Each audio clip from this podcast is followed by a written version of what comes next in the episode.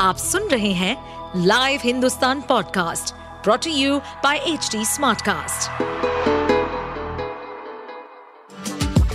आपका स्वागत है दिल्ली एनसीआर की खबरें पॉडकास्ट में ये पॉडकास्ट आपको दिल्ली और एनसीआर की विभिन्न पार्टियों की राजनीतिक गतिविधियों, महत्वपूर्ण घटनाओं और अपराध के मामलों में गहराई तक ले जाएगा इस पॉडकास्ट में हम विश्लेषण करेंगे उन खबरों और विकास से जुड़ी सभी जानकारी और फैसलों को जिनसे देश की राजधानी और उसके लोगों पर गहरा प्रभाव पड़ता है।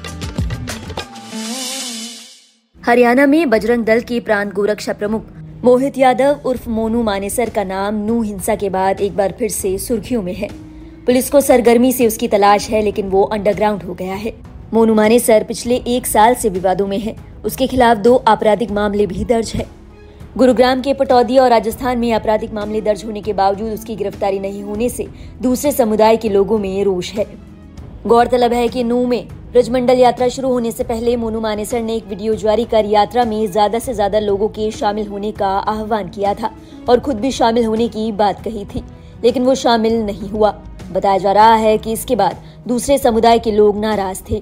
पुलिस की माने तो मोनू मानेसर से संपर्क साधने की कोशिश की जा रही है, लेकिन फ़िलहाल कोई संपर्क नहीं हो पाया है। आपको बताते चले कि मोनू मानेसर पे इस साल भरतपुर के दो मुस्लिम युवक नासिर और जुनैद को भिवाड़ी के लोहारू में एक कार के अंदर ज़िंदा जलाकर मारने का आरोप है। हालाँकि मोनू मानेसर ने खुद को बेकसूर बताते हुए इन आरोपों से इनकार कर दिया था।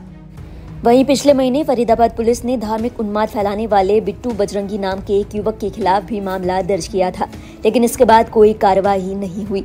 आरोप है कि सोशल मीडिया पर वीडियो वायरल कर वो शहर का माहौल खराब करना चाहता था।